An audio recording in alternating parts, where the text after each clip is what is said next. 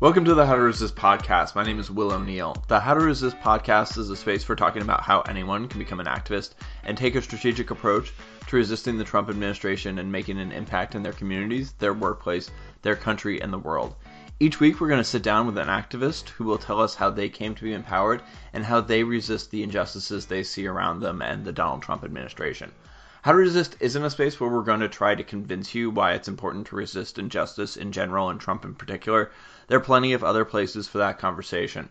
We're here to let you know that you are empowered to make change in the world around you. This episode premieres Tuesday, April 11th, 2017. Since last week's episode, Trump has issued an executive order revoking workplace protections for women, including parental leave and sexual harassment protections. Trump is hoping to eliminate the Social Security payroll tax deduction as part of his budget. Neil Gorsuch was confirmed in a Supreme Court seat stolen from Merrick Garland by Mitch McConnell, whose grave I will one day piss upon. This is going to set the court in the rightward direction in a big way. It's going to lead to attacks on workers, women, the LGBTQ community, and put more power in the hands of big corporations.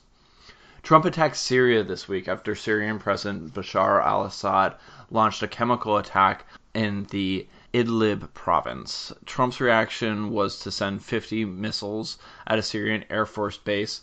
With no firm doctrine in place on foreign policy and the use of force forthcoming from an administration with no congressional approval for these bombings, we have no way of knowing if this is part of a broader approach to foreign policy or if it's a one off. And with Trump, we really have no way of knowing. Congress went out of session at the end of last week, and constituents are pounding members of Congress back home. Most coward Republicans aren't even holding town halls because they fear they will have to be accountable to their constituents. As tax day approaches, there are plans for major marches on the 15th to demand Trump release his tax returns. And there's going to be a march in D.C., and there's going to be hundreds of local marches taking place across the country. This week, I'm speaking with the founders of Resistance School. Resistance School is a free four session practical training program put together by graduate students at the Harvard Kennedy School of Government, and you can visit their website at resistanceschool.com. Shanoor Seervai is a master's in public policy student at the Harvard Kennedy School of Government and one of the co founders of Resistance School. She is a Friedman-Martin journalism scholar and the editor in chief of the Kennedy School Review, which is the Kennedy School's largest student run policy journal. While at the Kennedy School, Shanoor has also conducted research and written about child and youth protections and the ongoing refugee crisis in Germany, Sweden, and Jordan. In the summer of 2016, Shanoor reported for Stat News, the Boston Globe's new health and life science publication. Before coming to the Harvard School, she reported for the Wall Street Journal's South Asia Bureau, where she helped cover India's 2014 federal election, a reproductive health crisis in rural India, and the aftermath of the violent gang rape of a young girl in New Delhi. She has also written about sex workers in Mumbai's red light district, the pioneers of India's fledgling contemporary art scene, and a religiously motivated ban against beef. Shanoor graduated from Brown University with a BA in International Relations, and she grew up in Mumbai, India. Yasmin Radjy is a master's in public policy candidate at the Harvard Kennedy School of Government as well, and also one of the co founders. They're both joining me today. At the Kennedy School, she serves as the co chair of the Electoral Politics Professional Interest Council, chair of the Persian Caucus, and last year she served as co chair of the Democratic Caucus. Last election cycle, she served as a bundler for the Russ Feingold Senate race and volunteered as a fellow in the New Hampshire Democratic Party's coordinated campaign. Before attending Harvard, she led grassroots congressional lobbying efforts on the Iran deal as outreach and field director for the National Iranian American Council. Previously, she worked as a congressional based organizer for the nation's longest standing community organizing network, the Industrial Areas Foundation, in Iowa and Texas. She also worked as a field organizer in the 2008 Obama campaign in Ohio. Yasmin earned her BA in Urban Studies and Hispanic Studies from the University of Pennsylvania and grew up in the San Francisco Bay Area. She speaks English, Spanish, French, and Persian. Just a quick note before we get to the interview this episode will conclude the first season of How to Resist. We've had 10 episodes and they've been great. We've gotten great reaction. I'll be starting back in June with my second season. Putting together a podcast each week is a lot of work, and I really want to thank everyone who has listened to the show for their support.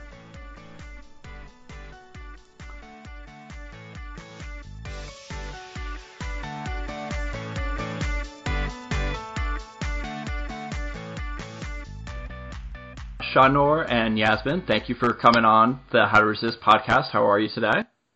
We're good. Great. Excited to be here. And how are you resisting right now?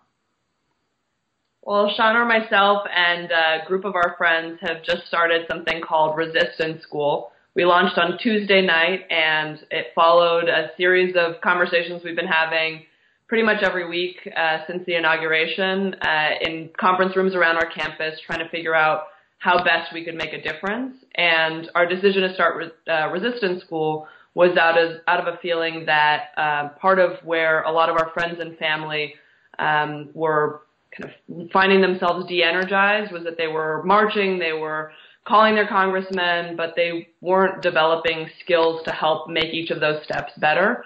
So Resistance School is a four-session uh, practical training program the month of April to help those friends, family, and a whole bunch of new friends that we're finding online uh, develop those skills so that whatever they're doing in their local communities is more effective.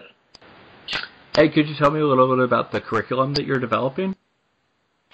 Yeah, so we again started thinking about what were some of the things that we had learned here in graduate school that were useful to us, what were some of the communication strategies, uh, work on organizing and mobilizing, work on sustaining a movement that we uh, had found useful in the work that we were doing.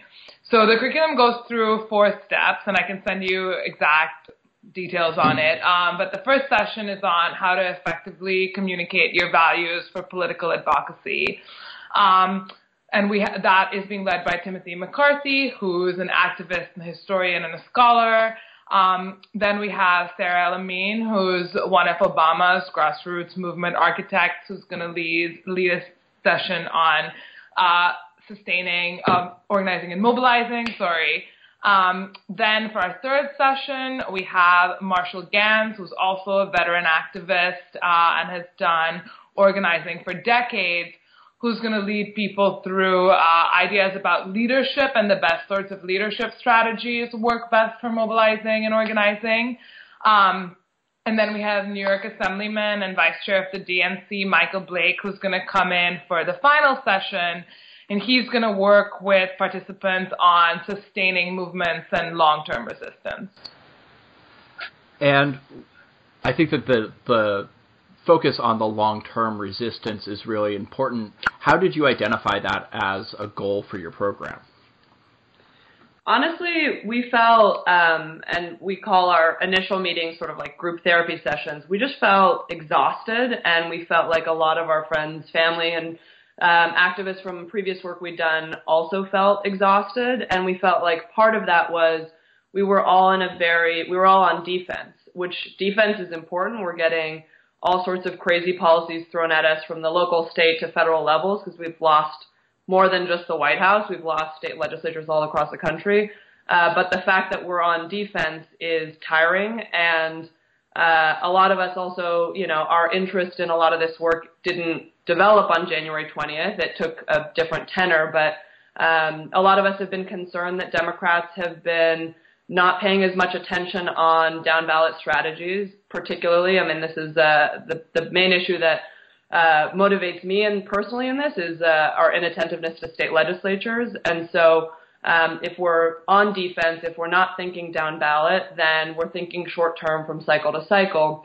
And so in our, again, these sort of therapy sessions, as we talked more and more about all of that, we thought about, okay, how can we get our friends who are doing a really great job calling their members of Congress, answering every action alert they have, working well on defense, how do we get them to translate their existing talents into a more offensive mode so that we're not just winning in 2018 and 2020, but we're actually building the kind of fundamental grassroots in- infrastructure that it takes all over the country to really be able to win, um, not just as Democrats, but also as progressives in a more sustained way. Yeah. How much of a problem do you think it is that we don't have a backbench right now?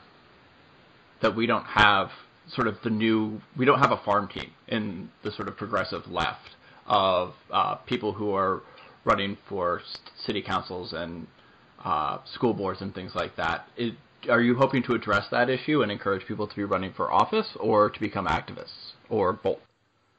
Those two certainly so, aren't mutually exclusive. we think this is a huge problem, um, and we're not the only ones who think it's a huge problem. We're really excited about groups like Run for Something and the Arena, um, and all sorts of groups that have emerged um, in this kind of new wave of the resistance to address that specific issue.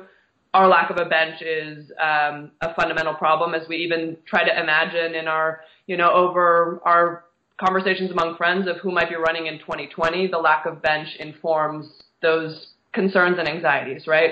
So, but our point at Resistance School is not to try to build that bench or specifically motivate people to run for office over, say, getting involved with immigrant rights work in Texas or something like that. We're saying what, whatever motivates you and whatever um, is sort of your level of engagement, we want you to do that better. And then we want to help funnel those folks to the groups that are doing really wonderful work if they're not already. But a lot of those folks are already connected to the arena or connected to uh, their state Democratic Party and are trying to, you know, help them think about building the bench in a more structured way.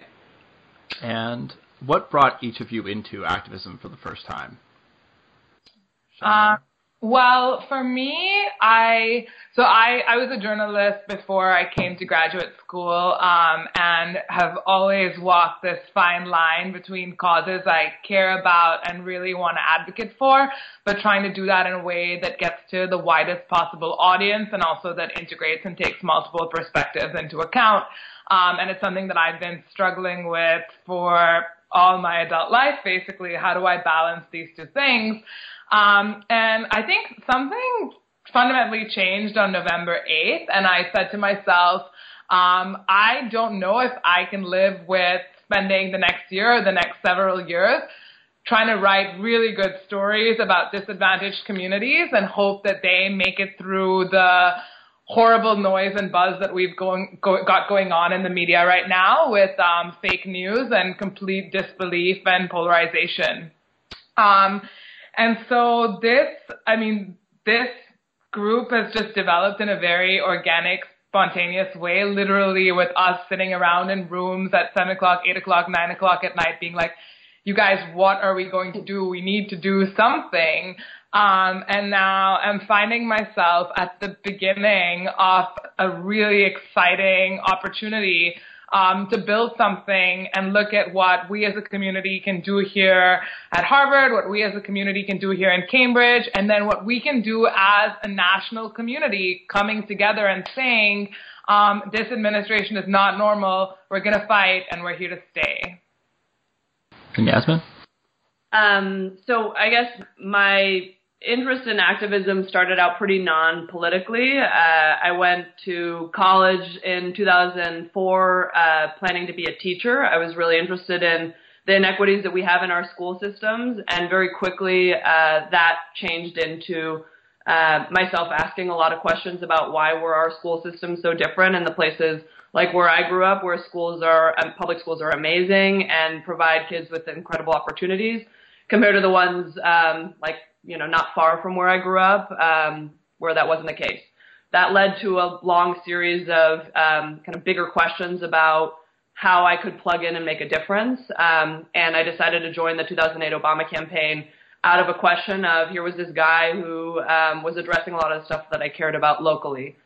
Went from there into bigger um, community organizing with the Industrial Areas Foundation, working on organizing around the Iran deal, and then Shanoor and I and, uh, and several others on campus have, our activism has been both heading up to New Hampshire during the 2008 election. Shanoor and I spent most of our Saturdays and a lot of our Sundays up in New Hampshire knocking on doors, um, to helping with organized labor efforts, uh, with the food workers that we work with, um, you know, or that feed us every day on campus and who were, uh, in a wage argue, uh, fight with the, uh, with the university. So, a lot of different faces, but I think um, at the kind of core for myself and for you know Shanoor and the whole reason this team has worked so well together is that we're all pretty different, but we all have a, a very long time commitment to fairness and justice. It's just played out really differently for each of our careers. And Shanoor, one of the things that you said in there is that you recognized that you had uh, we need to do something is what you said there, and I think that that's super, super important. And translating that need to do something into action is, I think, something that a lot of people struggle with, and something that I've struggled with. And uh, every guest that I've had on this show has struggled with this. What would you recommend to someone who is feeling that way right now? Um, well, we want them to come to Resistance School on Wednesday, April 5th at 7 p.m. EST. Uh, we want them to specifically do that with a group of people if they can get together with others in their community who have the same question, what do we do? Um, the reason for the group model is because we think that we are more effective than we are to, when we are together than when we're alone. And so we want people to be able to draw on the resource that they have around them, which is other people concerned who care. Um, I know for me, having this community here is really important, but also when I went down to the Women's March in Boston and saw thousands and tens of thousands of people there, I was like, holy shit, everybody's pissed. Like we're we're in this together.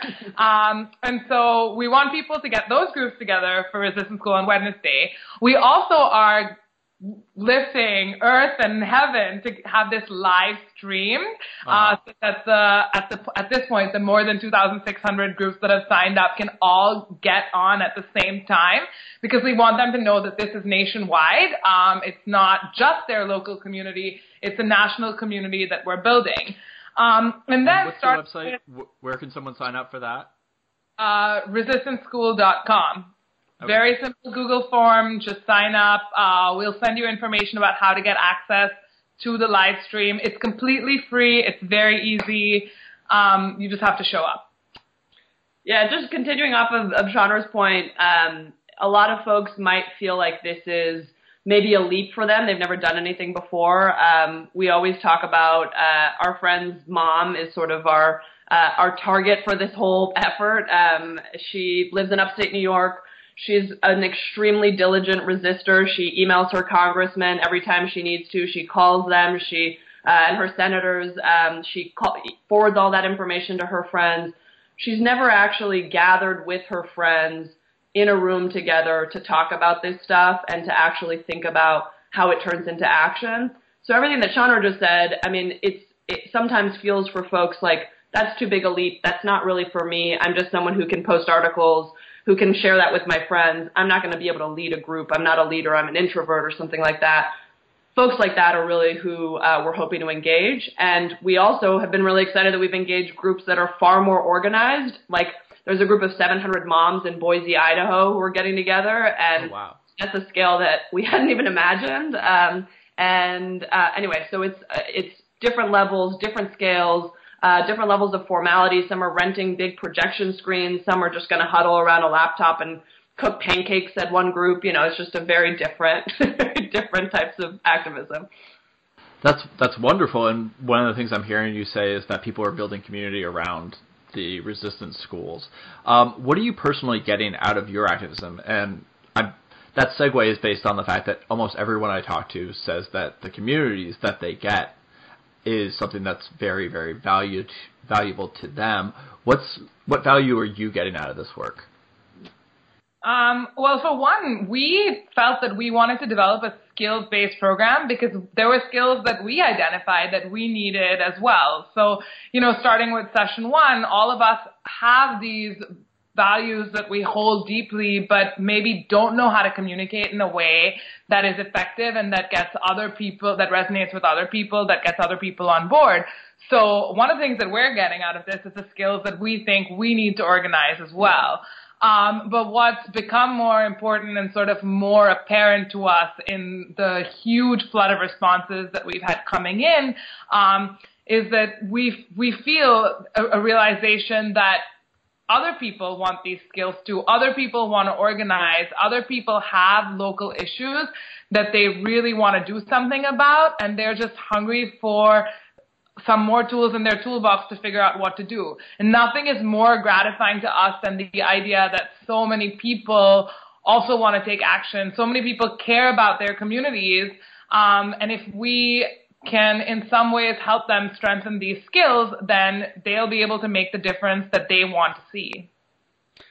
Yeah, um, and I think just continuing off of, I agree always with everything, like, like, uh, but um, you know, I think we we're not we're most a lot of us are really close friends, but the group sort of came out as something we didn't really anticipate was going to turn into something this concrete. And so something I'm really getting out of it is seeing people that I really, really respect, but also like a lot, working together with unbelievably different skills and putting something real together has been extremely exciting and inspiring. Um, and as we've mentioned a bunch of times throughout this conversation, we just did not anticipate this level of feedback and um, and kind of positivity. And so that's just been fun as an experiment that we started that you know, our group of friends is capable of doing something, putting our differences and skills together. Um, and then the other piece of it is, you know, a lot of us have networks from very different pieces of our lives um, that have never interacted with each other. Like I worked on the Obama campaign in um, rural and small town Ohio, and I worked on Iran deal organizing with Iranian Americans all over the country those two groups have never interacted, and now I'm getting messages from the folks from both of those pieces of my life who are all going through the same thought process, working on the same stuff, organizing similar events, and that to me personally is just it's people from every bit of my life who are going to be participating in resistance school, and that's just unbelievably exciting and, inspiring. And how did you pick the pieces of your curriculum? So the first week you're talking about communications. The second week you're talking about uh, mobilizing and organizing within communities, and then in the third session you're talking about building capacity for doing actions, and then in the last week you're going to be talking about long-term sustainability. How did y'all decide that those were the four things that you wanted to teach? Well, I think a, a big part of it was we, as Shanoor said, we had a lot of conversations about where we felt like the gaps that we felt were, and they differ for some of us have organizing backgrounds, so we didn't feel a gap there, but we felt a lot of gaps in values-based communications. And so we started with ourselves, and then, you know, we've been, as I'm sure you and a lot of the folks listening to this podcast have been, just talking to people constantly about this stuff. And so as we heard stories from people about things that had gone wrong, things that were frustrating about a march that they'd gone to, things that were exhausting about a congressional action or a town hall, or things that they felt like they mistake that they had made when they were meeting with their, you know, member of Congress's staffer. Through those conversations, we sort of built out, you know, a little on a little whiteboard in our conference rooms late at night. What were the things that we thought were important as kind of the initial phase of a curriculum? And again, we don't feel like after these four sessions, you're all of a sudden going to be organizers who can do everything perfectly. Organizing is incredibly hard work and it's a craft that needs to be developed over years and years and years. But here's a little kind of bite-sized piece of four skills that you definitely need to be effective in the resistance. And we hope that then that whets the appetite for folks to go to groups that are doing three and 10 day trainings to continue their education. Uh, because the resistance is not just going to be from now till 2018 or 2020. I mean, this is this is for the long haul, um, and so a lot of learning needs to happen for all of us. I mean, we're just as Shanoor said, we're just we're learning a lot ourselves still. And just to add to that, um, obviously there are, I mean, other trainings and more skills that people need. So we we've identified these four key ones. We don't in any way intend for them to be the be all and the end all. And we're really interested in what people who come to resistance school have to say. Um, so we're, we've developed a way to get feed, feedback real time and want to make sure that we're listening to what other people say and that we're thinking about, you know, we've developed this four session curriculum. Um, who knows what future iterations of resistance school could look like. So we're, we're definitely open to feedback. We're not the, we're not the final word on this, but we also wanted to start somewhere, and these seemed like obvious gaps. And what do you think some of the, the misconceptions that might stop someone from being involved with the resistance school or being an activist? What are some of the misconceptions that you feel are out there that might stop someone from getting involved in the first place? The biggest misconception, I mean, I, so I've been in organizing for a while, and I think the most talented leaders that I've found from campaigns to I did church-based organizing and, like I said, Iranian American organizing, and consistently, regardless of demographic, income, race, you know, whatever group, people have this feeling that I'm not talented enough, I'm not articulate enough, I'm not enough of an extrovert, I'm not smart enough on the details of a policy, and don't recognize the many, many, many skills that they have as leaders within their own friend networks, within their, you know, professional communities, et cetera, and don't realize that those are actually political skills. And so um, we're not going to be able to conquer all of that. We know a lot of the, the groups that we're talking to and that have come up since the resistance first started and a lot of long-term existing groups kind of deal with that. But we're hoping that through, we're doing some phone banking tomorrow, the people who signed up, we can kind of convince people that you don't have to be a policy expert and you don't have to be a professional to be an active member of the resistance. And quite frankly, a lot of people who don't feel like they have these skills are far better equipped uh, to talk to their members of Congress in a convincing way, as long as we can help them and other groups can help them build the confidence uh, to just realize how talented they are. Yeah. And what what are y'all doing personally to take care of yourself to prevent yourselves from getting burned out?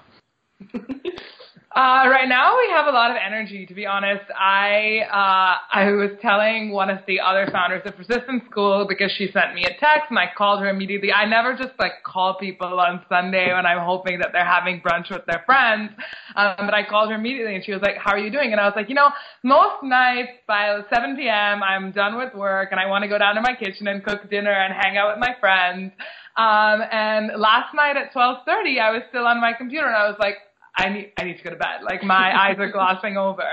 Um, so right now we're running off the adrenaline and the excitement, um, and all. I think a lot of us are just feeling like we wanna we want to deliver the best possible experience to all these people who've come out across the country and across the world to support us. Um, how we're going to take care of ourselves in the long run, um, ask us that next month. We'll, we'll figure that out. And Yasmin, how are you taking care of yourself? I mean, it's like Chandra said. I don't know. We've our sleep deficits are very real, but uh, it's. I mean, it's a, it's like a campaign, right? It's just yep. we're running on adrenaline, and also it's a really good group, and so it's not just the adrenaline of Resistance School as a project. It's and this is why we want people to be tuning in with groups in real time because it's very very exhausting to just be by yourself taking on, you know, the New York Times news alert anxiety sensations all by yourself.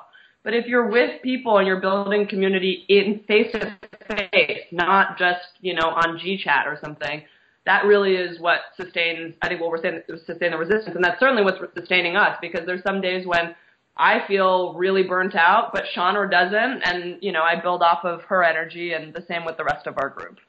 Uh, one of the best things I did was turn off the alerts that I got on my phone from Washington Post and the New York Times because it was awful. Yeah, was awful. yeah, yeah. Um, specifically, what are some of the big concerns that you've got about where this administration is heading? um,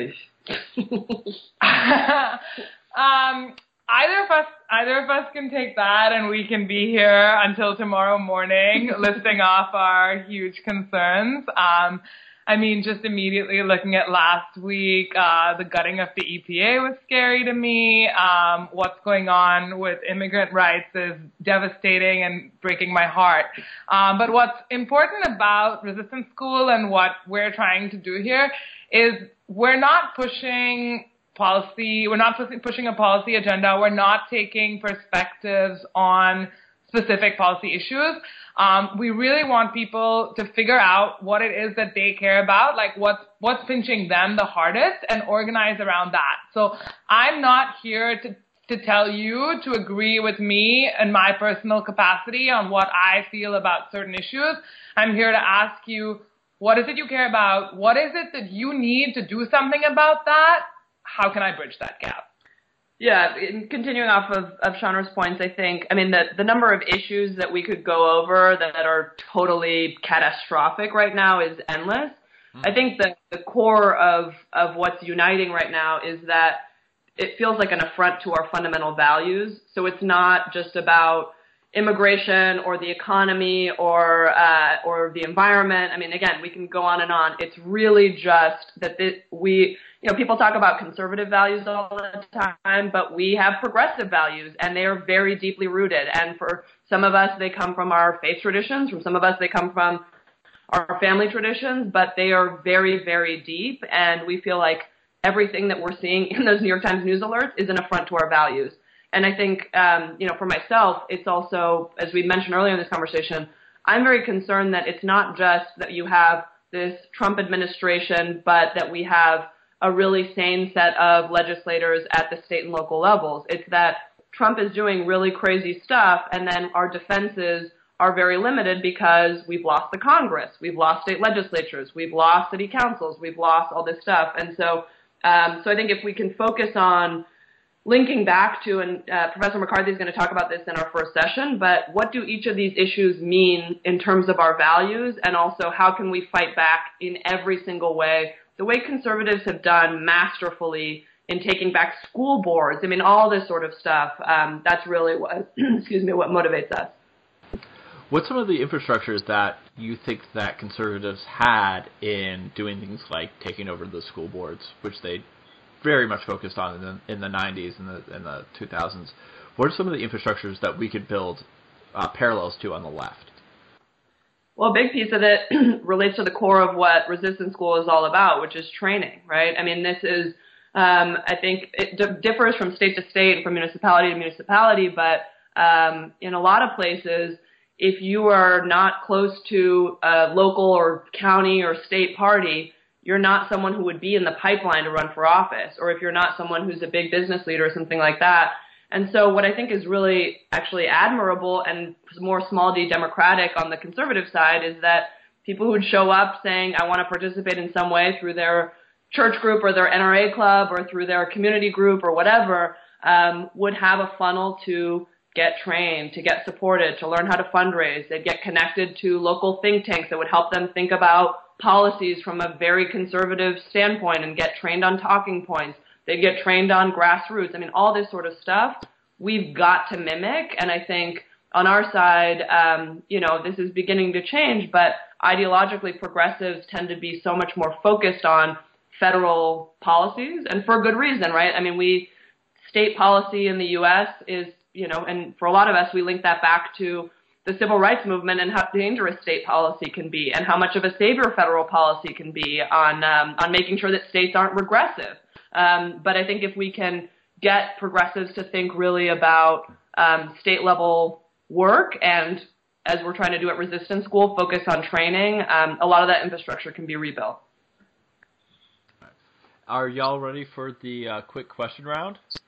We're ready. Uh, gonna, yeah, I'm just gonna uh, go to the next question. When you, uh, whenever we sort of answer the first answer, I'm just gonna go on to the next question. So if y'all are ready, uh, what is your favorite chant?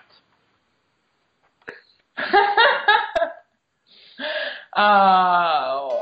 The only chant, chant I can think of is "We Are the Champions," which hopefully we'll be singing on uh, 2018. But that's all I can think.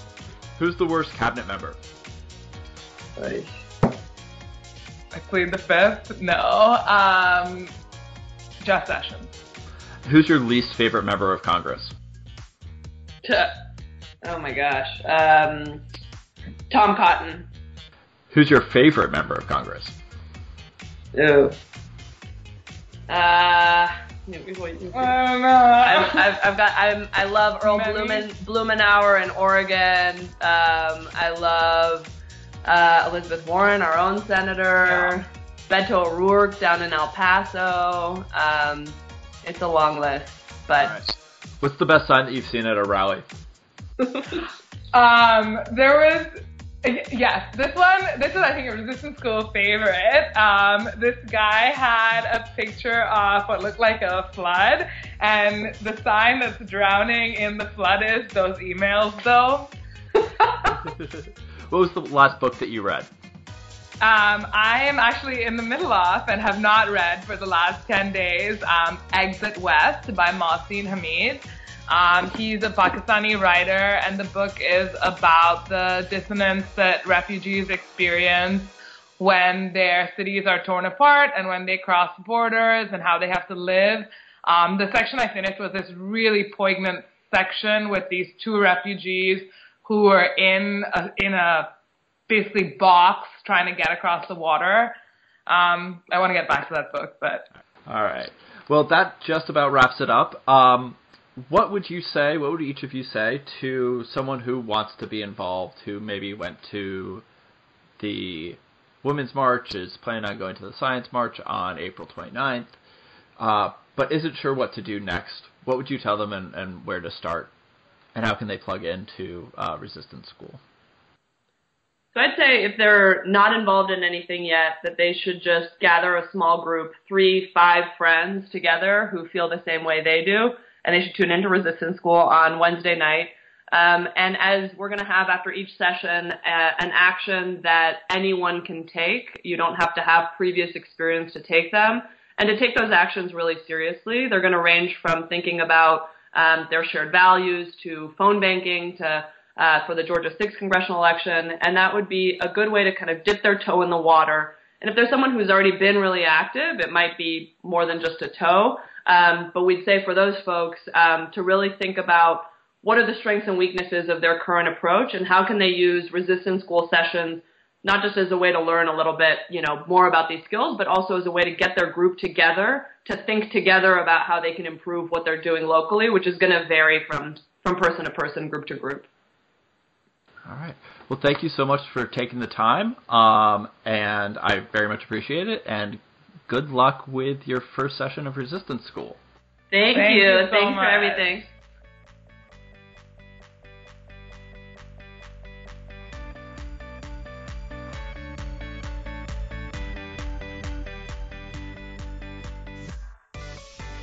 This wraps up our episode and wraps up the first season of How to Resist. Thank you for listening.